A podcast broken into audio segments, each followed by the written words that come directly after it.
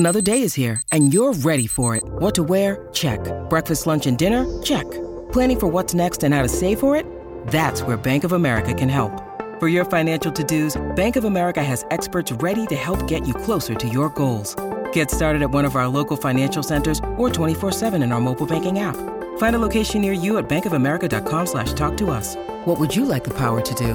Mobile banking requires downloading the app and is only available for select devices. Message and data rates may apply. Bank of America N.A., member FDIC. When you need mealtime inspiration, it's worth shopping Kroger, where you'll find over 30,000 mouthwatering choices that excite your inner foodie. And no matter what tasty choice you make, you'll enjoy our everyday low prices, plus extra ways to save, like digital coupons worth over $600 each week. You can also save up to $1 off per gallon at the pump with fuel points. More savings and more inspiring flavors make shopping Kroger worth it every time. Kroger, fresh for everyone. Fuel restrictions apply. The Blazers Focused Podcast is back after a few weeks. Yeah, baby! After being on hiatus for a few weeks. I'm not going to lie. I've been chilling, Craig. I imagine you've been chilling a little bit, too. Although you got a job. You kind of have to work in the summer. That kind of sucks for you. Yeah. Like, and we'll talk about that in a second. But we are back now for the rest of the offseason, leading into training camp next month and on through the season. The schedule is out. We're going to talk about that. We'll talk about broadcast travel circus gate, the whole thing with the Blazers. Were they going to travel the broadcast team? Were they not? It seems like they weren't. Then now they are. We'll talk about that a little bit. But we'll also talk about, I have a question from a fan who has a very interesting question that we'll get to, and a few other items as well. But first, since we did have some time off from the Blazer Focus podcast, let's talk about what we've been doing this summer, Craig. We'll start with you. First of all, how are you? I'm good. I'm all right. I'm not as zen as you are. I want to bring people behind, behind the microphone / camera here. Aaron Fentress told me that he has spent some of his. What? I can't share this? No, you can't. No, go ahead. I just want to make sure you say it correctly. I probably. Go ahead. This is going to hurt your argument that he has spent some time kind of trying to avoid entering debates on every subject. Is that fair? Is that a fair way to say it? Yes, I've done a better job in the last 5-6 weeks of avoiding, just trivial debates about things that trigger me because I think they're just completely ridiculous and wrong. And I've just let some things go that normally I would have been like all over. Doesn't mean I've gone complete cold turkey on this, but I've been a lot better. And so I've shifted my brain somewhat. And we're going to have a discussion later on about Kyrie, Damian Lillard, who's a superstar, who's the biggest superstar, based on something Skip Bayless said. So that right there is going to make me have to shift back to having a mindless, nonsensical, ridiculous debate about something, which I'm usually all gung-ho for, but I haven't been most of the summer, so now I got to totally shift my mindset. Right. So Two things come to mind. One, alien abduction. I think everyone is just going to assume this is not... This is no longer the actual Aaron Fentress. What have you done with Aaron Fentress?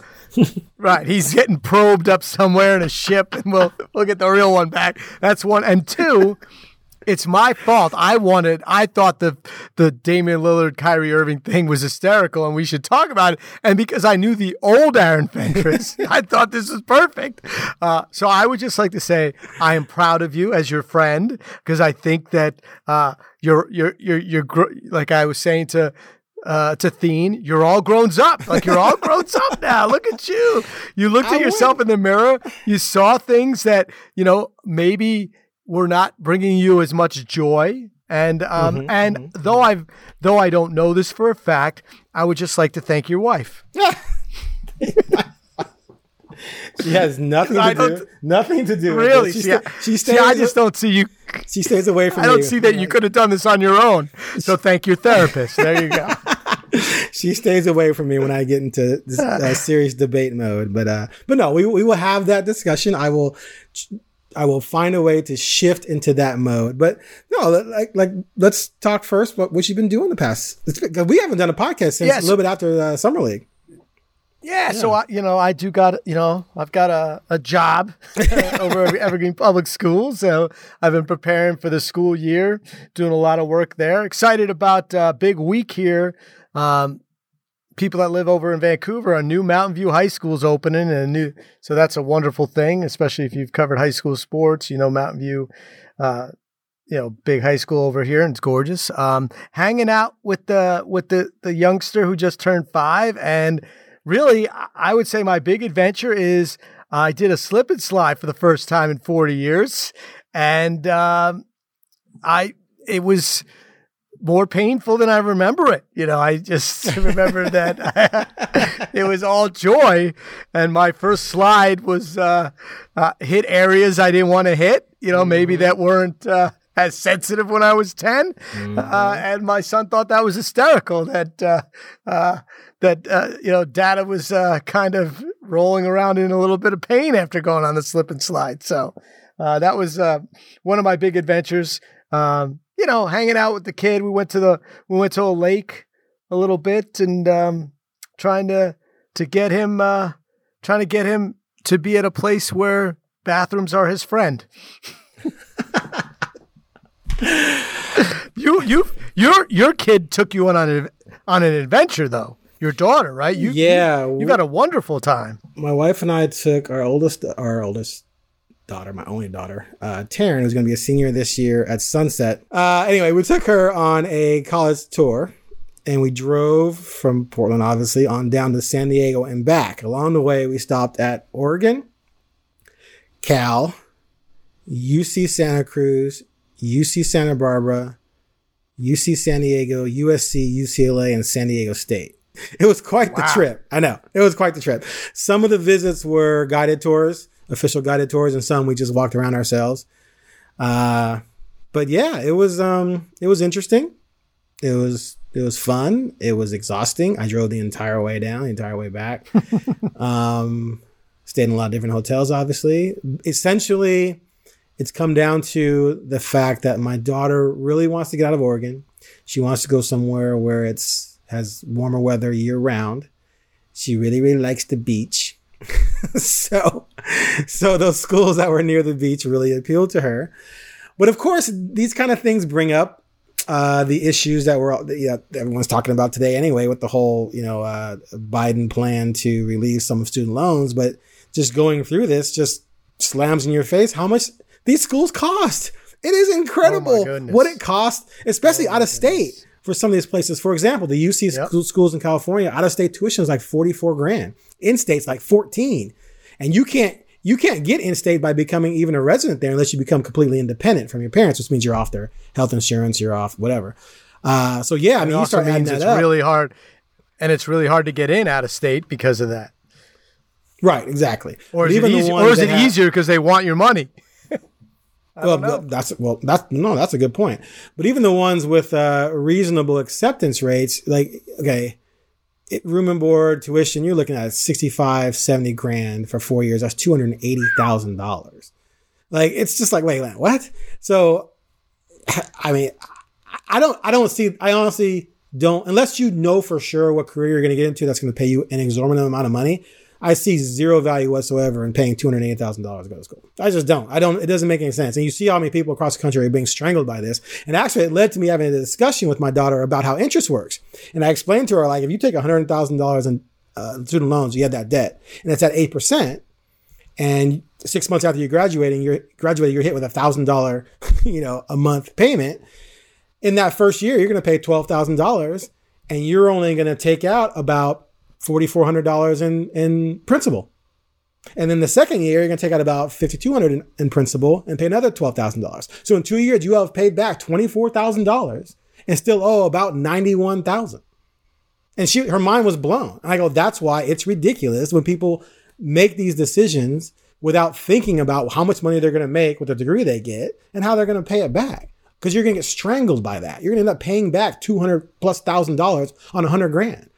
So we've had that discussion, which is why for me, I'm like, Oregon's $14,000 a year tuition. I can handle that. That's not a problem. But anyway, it was, other than that part of it, it was a fun tour. And so we'll figure things out. She's leaning towards something in San Diego or I think Oregon. So, yeah. so we'll see. Now we know where you're rooting. Right, exactly.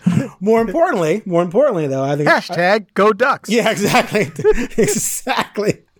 Now, the other part of this, I think more importantly for me personally, is that I made a really big decision on this trip and made an announcement on Twitter the other day that I've officially retired from large roller coasters.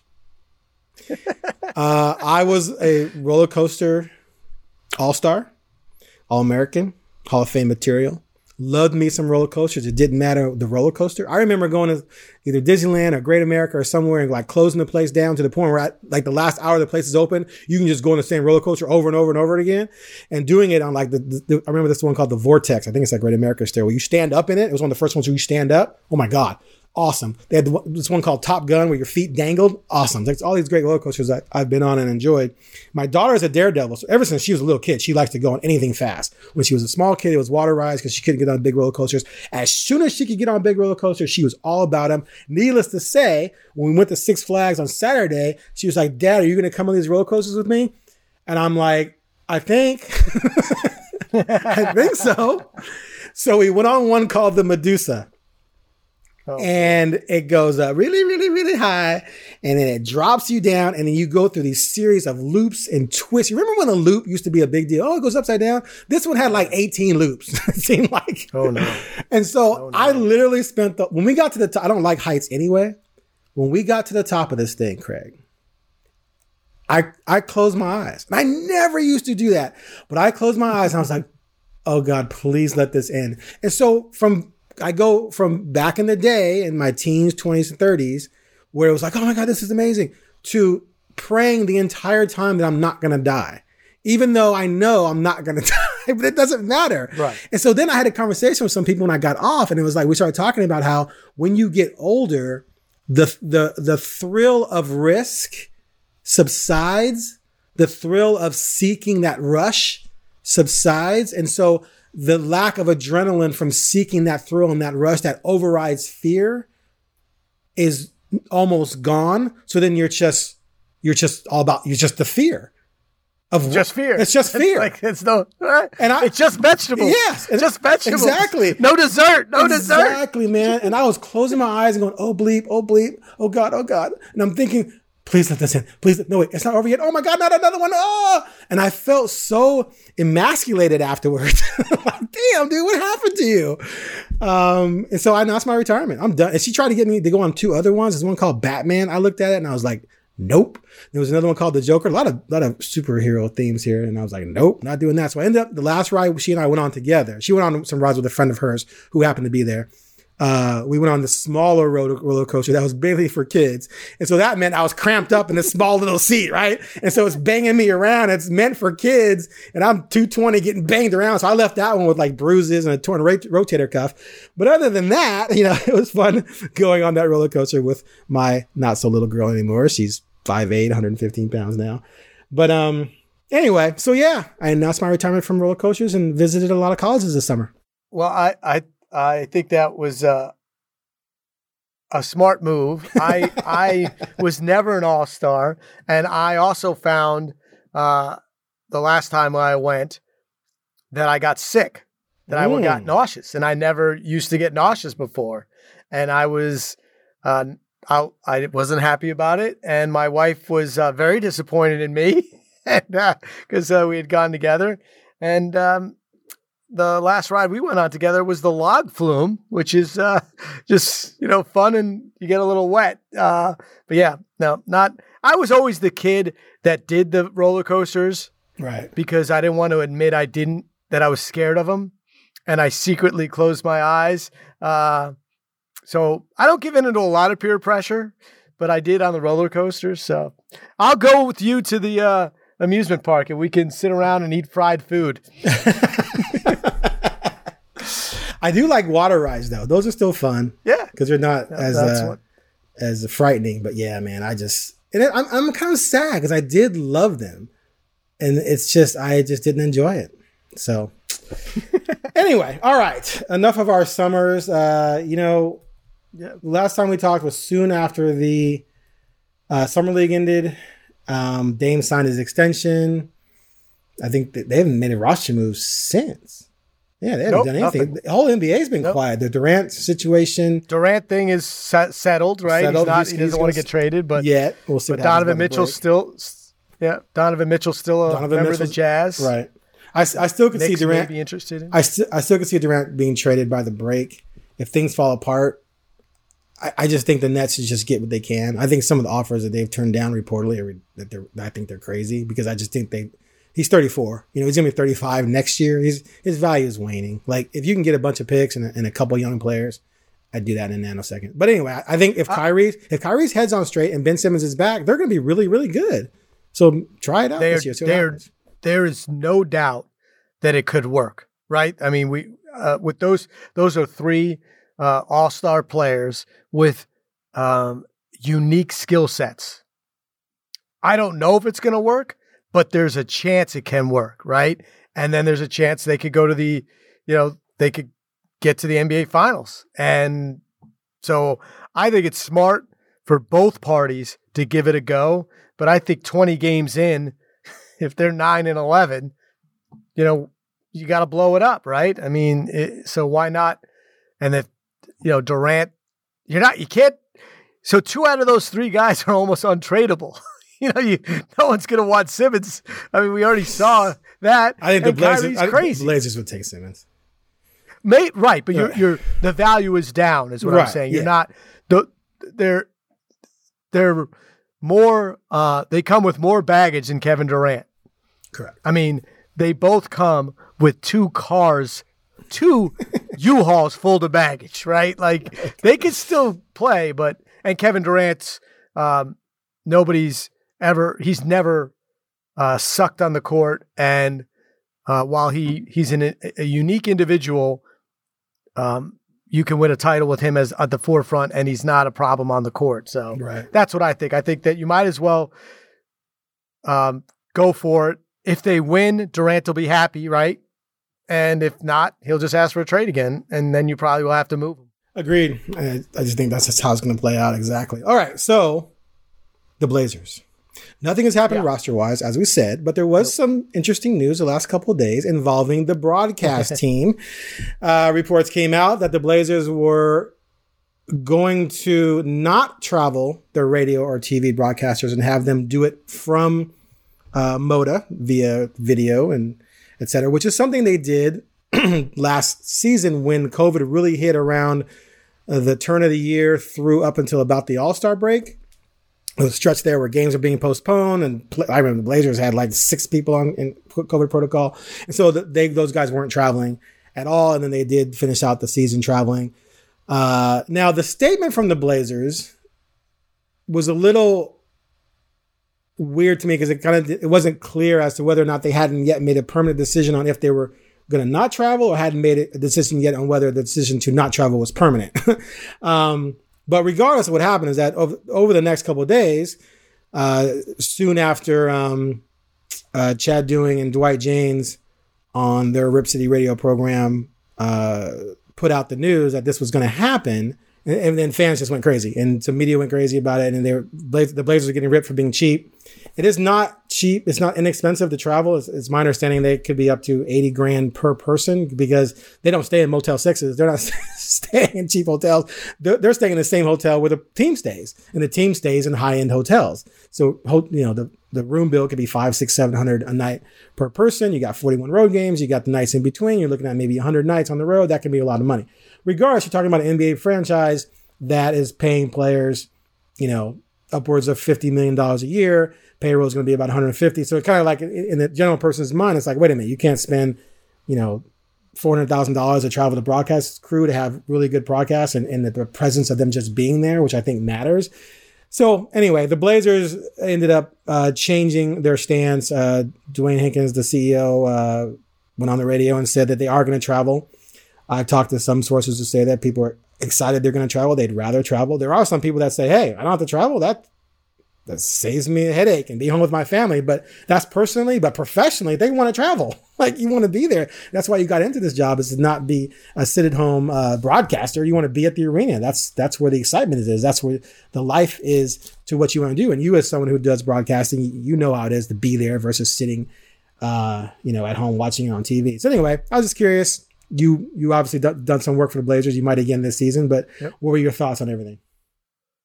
Yeah. So, yeah, I mean, obviously, and I full disclosure, I don't know what my future will be with the Blazers this year. We haven't talked yet. I'm hopeful. I mean, I really enjoyed my time. Great working with that. That group was awesome to work with. And I'd like to do it again. But I think it's better to travel. I will say this, when people compare the salaries to a player and the broadcast team, there's two different buckets, right? And people have to understand that part. The budgets aren't, they have different budgets, and people have to, just like in their jobs, you got to meet your own budget. But it does affect more than just the broadcasters. There's other people that travel on the crew and they only get paid when they go. So it's not just the travel money. It's for some people, and I know a lot of those people, and I know they love it, and this is what they want to do. So I'm glad that they changed. I think, to me, what was awesome was that fans understood. Media, I knew, would understand, right? You see something like that, that's not great, but that the fans understood that they were going to miss out if the broadcast group didn't go on the road. And I'm glad that it's awesome that the Blazers are a franchise this time that listened, right? That they didn't they weren't too stubborn to listen, and they fixed it rather quickly. So that part was good. I've been worried about this kind of thing from pre-COVID. And Aaron, you know this, less and less media members travel to away games that are not affiliated with the broadcast. You know what I mean? Like right. Travel budgets for... And television, my old, local affiliations, we used to travel all the time to every bowl game, every Blazers playoff game, even some regular season games. And it's become less and less. And some of that's about access too, right? Why do you need to travel if you can't go into the locker room? You could get the same access. And it's just a way for people to save money and those interactions.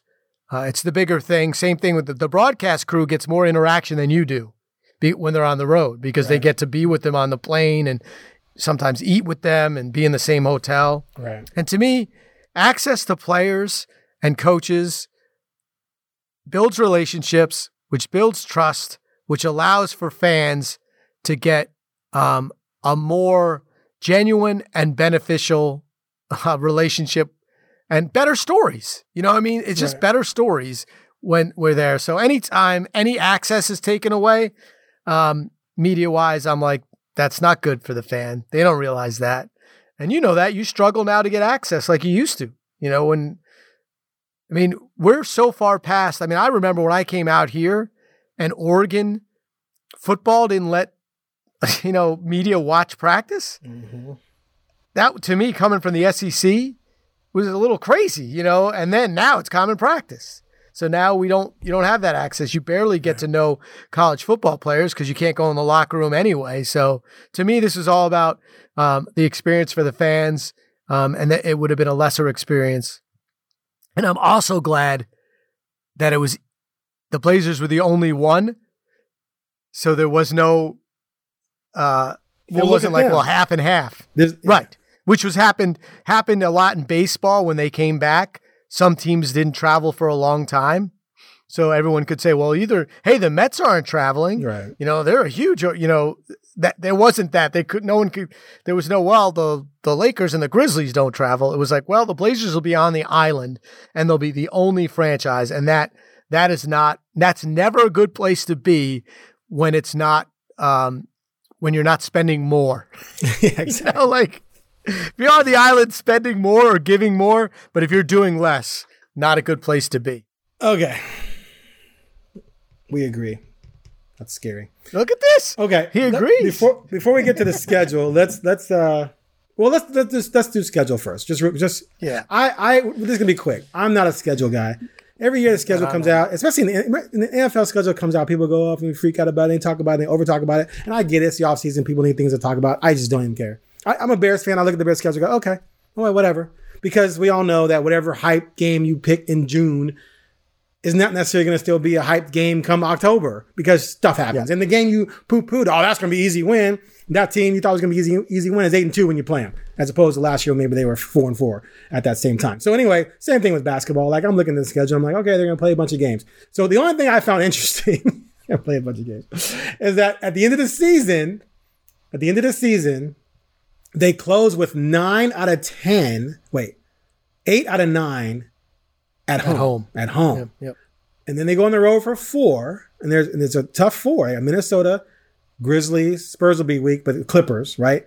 And then they end with Golden State. So those last 5 games, 4 of them are going to be against 4 are going to be against really good teams. 3 for sure are going to be contenders. Although I think Minnesota's going to be in the mix. But wow, that last stretch of 5 games, Minnesota, Memphis, Spurs, Clippers, Golden State, that's pretty daunting. But prior to that, they will have 8 of 9 at home, a chance to build some wins. And again, I'm talking about this like they're going to be battling for the 4 seed or battling for the or battling for a play. And we don't know how it's going to be then. They could be 60-10 by the time this whole stretch rolls around and it won't matter. I'm just saying, my point is we're speculating on about a bunch of what ifs, but it's going to be that part's going to be interesting. If they get to a situation where they're battling for something at the end, it's going to be a tough, long uphill battle for them. I 100% agree about the schedule. Like, do it when everyone goes and says, well, I got him going 41-41, or, when we did the schedule, if we did that last year, last year, the Blazers wouldn't have lost every game for, 4 months, and the Lakers were going to be good. Right. And the Brooklyn Nets going to be way, way better. And no one thought Memphis was going to be where they were at that quick. So I looked at it the same way, and I really look at it like the beginning of the year, they're going to play 24 of their first 39 games on the road. So that to me is something like, wow, you better be healthy early, because we all know, in the NBA, winning on the road is hard, and 24 of 39, if you win all your home, you just do quick math. Like, well, if you win all your home games and you lose all your away games, you're way under 500, and you might still be a decent team. And then there's a 6-game road trip in March. And to me, 6-game road trip in March, whoo, like that, you go 1-5 on that road trip, you could drop 3 spots in the standings. And again, you could still be a good team. You could play competitively in all 6 games. But winning on the road in the NBA is hard. So those are the things that I looked at. And those 6 games include Atlanta, Boston, Philly, and the Pelicans. Yeah. Yeah. That's just a 6-game road trip, man. You're not winning game 6. You're just not. It doesn't happen in the NBA, right? You don't win the second game of the back-to-back. How are you going to do on your 6-game road trip when you're a West Coast team further west than, up?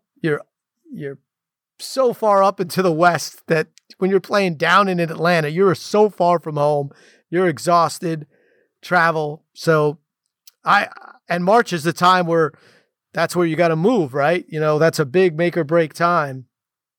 So those are the things that stood out to me. But if they're competitive in those first, I think we're going to learn a lot, I guess, based on the first half of the season when 24 of your first 39 games are on the road. I think we will have we'll know if the Blazers are top 4 contenders, non-playoff guys, or that place that most people are going to pick them between 4 and 8, and where most people have picked the Blazers for the last 15 years, right. Between 4 and 8. I got to figure out my travel schedule. What am I going to do? See, I got you now. See, I helped there. You were like, oh, wait, that's a lot of road games. Yeah. Woo, look at that first 6-game trip. Phoenix, Miami, Charlotte, Pelicans, Dallas. Should I go on all that? I heard Miami, didn't I? Yeah, that's true. I could get to Miami on the 6th, hit South Beach. I'm just saying, I heard Miami, didn't I? Right? Why would you say no to that? You did hear Miami. Yeah. All right. I'm just here. I'm just here to help you. I appreciate that. That might be a trip I might have to make. Maybe I'll see how things are going at home and make a decision there. Maybe I need some time away. Anyway, okay. So let's move on to the little bit of. Well, you didn't mention your trip to see the Yankee game. Oh, yeah, I did go home. And my wife hates when I say I went home. My wife says, your home is here. This is your home. Which he's right. And I've lived here now 13 years. And, this is where my home is. But New York and New Jersey will always be home. I hadn't been there since pre-pandemic. And I went. My wife was like, you need to connect with your people. I don't have a lot of family, since my mom passed. And so my friends are my family. So I did. I flew home and I saw like so many of my high school buddies and college, buddies and went to a Yankee game, and it cost $200 for a ticket. Wasn't Where'd that close? And it wasn't that close, really? No, lower. It was a good seat, but lower level. But like the options were like $40 to get in the building and sit in the nosebleeds. And one of my buddy's dads was coming, and he's like 75. And my buddy texted me and we call his dad Iron Mike. He's like, Iron Mike's not going to sit in the nosebleeds. So. And I say, you earned it. He's been a Yankee fan for 70 years. So I was like, look, man, I'm cruising in. This is my second Yankee game in 10 years. I'll pay the $200, and all my friends did. So 8 of us went, including Iron Mike, and they lost in they gave up a 3-run homer to the Royals in the bottom of in the top of the 8th and lost 8-6. But basically, I started the Yankees skid. Since hopefully they've recovered, but it was awesome, and it was weird. I honestly hadn't made a trip. I hadn't been on a plane since COVID. I didn't realize how much cautious I'd been until I flew to Jersey. I took the train to the city. I took the subway to the the stadium and then to Brooklyn, and so like my old school stuff. And I was like, oh wow, these people don't care about COVID anymore. They were not safe, but it was crowded as heck. And but I stayed COVID free, so that was good. I wore a mask where I thought was appropriate. So, but that was wild, but it was fun. So thanks for letting me talk about what I consider to be home. Well, when I went to Chicago for the Combine, I went to a Cubs game, and it was expensive. It was like I think the ticket was $150, and I had money seats. Like I was right down the third baseline, pretty close. But the whole time I'm like, this is ridiculous. And I had the Uber there and Uber back. I think that was $100. So I bought a hat for $50. They got me for like $3 something that day. So I was bent, but at the same time, I hadn't been to Wrigley since I was a little kid. So it had to be done. It was worth it. But could you imagine doing that every day? I don't see how no season tickets. Or that. No. Anyway. Okay. So before we log off here today, Skip Bayless says something. What'd Skip say? Yeah. Yeah, Skip just tweeted out, Kyrie Irving is a superstar, Damian Lillard is not. Which sometimes I just wonder, is he even writing his own stuff? Is that really his thought? And why in the middle of the summer do you say that? And it just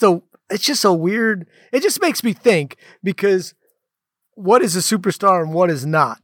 And in my mind, if Kyrie Irving is a superstar, then Damian Lillard is. Absolutely. Right? Right. Okay, absolutely. But if you say, if you're drawing the line somewhere else in your superstar status, like if you're saying, well, LeBron James is a superstar, Charles Barkley and Damian Lillard aren't.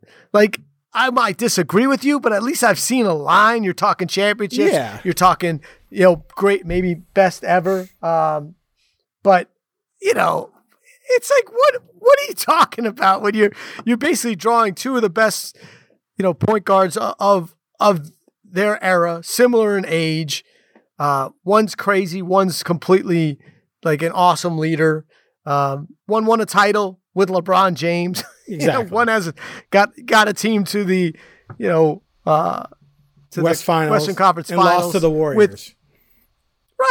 With no other All-Star. So it's just a silly thing. The fact that he could still get people so angry, though, is a testament to him Because I was angry when I heard. I was like, "Oh, come on!" And I started doing a little Fentress thing, like it, to, you know, like here's the reasons why you're wrong. And I'm like, "Oh no, you're just wrong because you're.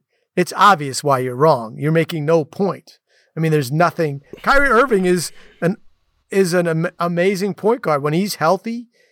His handle is, you know, is in the top whatever of all time, right? Great offensive player. He's fantastic. So is Damian Lillard. So we're even, right? So what are you talking about? The first part of this obviously is defining superstar. This came up when someone defining these things came up when someone called Oregon an elite. Oh, Jeff Schwartz said Oregon was an elite football program, and I said no, it's not. But the entire debate there is, well, how do we define elite? Elite is the best of the best. Superstars got to be also the best of the very best. So then how far down the ladder do you go? Because clearly there's a separation between Kyrie and Dame versus Curry, Durant, LeBron, right? So if we just want to expand the window to include the Lillard and Kyries, wherever you put Lillard, you have to put Kyrie. Wherever you put Kyrie, you have to put Lillard. You cannot sit here and tell me that Kyrie is a superstar and Lillard's not, because to me, they're on the same rung. Neither one of them is on the same level as Curry, Durant, or LeBron, but obviously few are, or even Giannis. And maybe, I don't know, do we put Embiid in that category? Maybe, but it's a very finite group.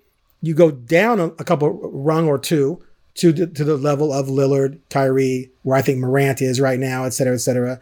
But the idea, but here's the only reason why people say that, because Kyrie, every step of their career, Kyrie has had more pop and more sizzle because of who he was. He was one of the top recruits in the nation. Dame went to Weber. He went to Duke, although he didn't play there all the time. Dame went to Weber, like I said. Kyrie was the number 1 overall pick. Dame was the 6th pick. Kyrie played with LeBron, was an instant star, blah, blah, blah, won a championship. Dame has had to have a team built around him, which is tough to do, building around a small guard. He didn't play with LeBron. Had he played with LeBron, he would have won a championship. But here's the separation in terms of them as players and why I would take Damian all day. It's because Kyrie's a child. And also the part that Kyrie as the guy in Cleveland, as the guy in Boston, as the number 2 to Durant, has failed miserably in all aspects of what you want a superstar to do, whereas Dame has excelled in that type of situation as being the guy as much as he possibly could. You can never say Damian Lillard has underachieved. You can never point to any team he's ever been on and say that team underachieved. But I can point to a couple where you can say that team overachieved. Kyrie's the opposite. Now, who's better? I mean, it's a toss-up. Kyrie's shooting percentages are all better across the board, but Dame does different things better. So, and like I said, maturity-wise, I'm taking Dame all day. If you told me right now I had to pick between the two, I wouldn't even hesitate, because Dame is going to show up and work his ass off. He's not going to, you know, sit games out or do the whole vaccine thing he did. And that's a personal choice. I get that. But still, he torpedoed an entire season. So anyway, that's my take on it. You got me to debate about it. Now I'm gonna go back into summer hibernation. Look, I agree. I think that there's an argument to say that superstars, that, you know, there's only a few superstars, and maybe you and a superstar debate is more about all time than current. Current, I agree. Because sometimes people, you know, like, hey, there. You just said, is Giannis a superstar? Yeah, I think he probably is. But if we went broader over the last 10 years, where are your superstars? I'd rethink. I still think Giannis is there, because I think he got 2 MVPs and a championship on his own. Yeah, I mean, he's a superstar and he won a title, and while there are all-stars on the Bucks, none of them are as good as Damian Lillard. So, yeah, but I mean, to me, that's what I'm saying. The ridiculous part is you drew a line that is vertical at best. Right. 100%. I mean horizontal at best. Horizontal at best. Like they are in the same level of player. When it comes to skill wise, even though some are better at others. But yes, I would take Damian all day. Now, I wouldn't have taken Damian all day when they were both coming out of college, right? I mean, and Kyrie's start to his career was amazing. And he blew it a little bit by the other things, not necessarily his play. But yeah, it's just a funny thing to just state. Like in one tweet, no context, just boom. So, all right. Well, we have one thing to do before we go, right? We do. We have one question from a fan. We're going to start trying to solicit questions, and I get emails all the time, and we'll just read a question from someone, and we'll answer it. So our first inaugural question comes from Ron Buell, who emails me frequently. He asks, he mentions Gary Payton Jr., Jeremy Grant, and Justice Winslow as all being good defenders, but who is going to provide real rim protection? Aren't Nurk and Eubanks a little slow afoot? Aren't they a little slow afoot? So, answer the question. Who's going to provide real rim protection? Do you think Nurk and Eubanks will be enough, or do they need more? Well, I don't even think you need a center in the NBA at all anymore. So there's that. You could get away with crazy things. A healthy Yusuf Nurkic in good shape is a very solid center. He clearly doesn't have the lift that he did before his leg snapped in half, which, is understandable. Look, they paid him. It better be enough because they're not getting another center. So, and Eubanks, I don't even know, who knows how much he'll play, right? Yes, you could replace Eubanks with someone better. I think Eubanks is, to me, a great athlete for his size. You know what I mean? He jumps out of the gym. Anybody over 6'10" is usually slower a foot, other than Kevin Durant and Giannis and a few others. But yeah, Nurkic, that's what you got. So you better like it, because you're not moving off of him and bringing back Giannis, for instance. Yeah. I think this is what they're going to have unless they can pull off a trade. I think they probably do want to pull off a trade. I think Eubanks is going to be the backup center, so he's going to play 10 minutes a game. Trenton Watford will get some time there. The problem is you would like to see them have two guys like Watford and Jabari Walker who give you length and athleticism and are willing to play defense. The problem is they're so young, right? They're both 20, 21. I just think this team needs guys like that who are 28, 29. You look at some of the good teams in the league and some of the length they have from veteran role-playing guys who just fly around and are disruptive, and they just make things so much more difficult for you, and Blazers just don't really have that other than maybe Grant. So I do think that's going to be an issue. I think Nurk gives you solid rim protection, so you have that going for you. But yeah, I would love to see them have a more established backup, elite, athletic rim protector that they can slide in there. But that guy costs $12 to $15 million. Of course, he's not cheap. Yes. And those guys need to play. They play 20 minutes a game. Right. I mean, in different roles. Right. So. No, and look, the guys you just mentioned, Watford and Walker, we don't know if they're good in the NBA. We have no idea. No. You just don't know. We've seen one play in Summer League and one play, when the team was garbage. Dude, about 20 or 30 every night. Yeah. Anyway. You know what I'm saying? So we don't know. I mean, based on those kind of minutes, Eddie Lee Wilkins, 1984 Knicks would be an all-star. I mean, there's a lot of players that looked, put up numbers and looked like they had potential on teams that are that awful just because they had to play. Right. So we don't know. And maybe they develop into those players. One of them can develop into that kind of player because it does happen.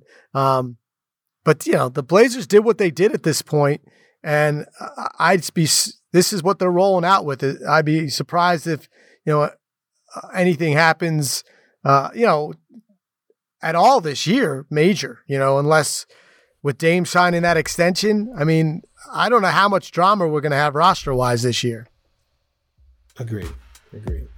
All right. We're good. That was a good welcome back podcast. Yeah, we did it. Appreciate you coming on here, Craig, again. We'll be kicking it all season long, bringing it to you as camp gets ready to roll here in a few weeks. That's it for the Blazer Focus podcast. Please be sure to click the subscribe button and give us all positive reviews. We'd appreciate that. And we'll catch you next time.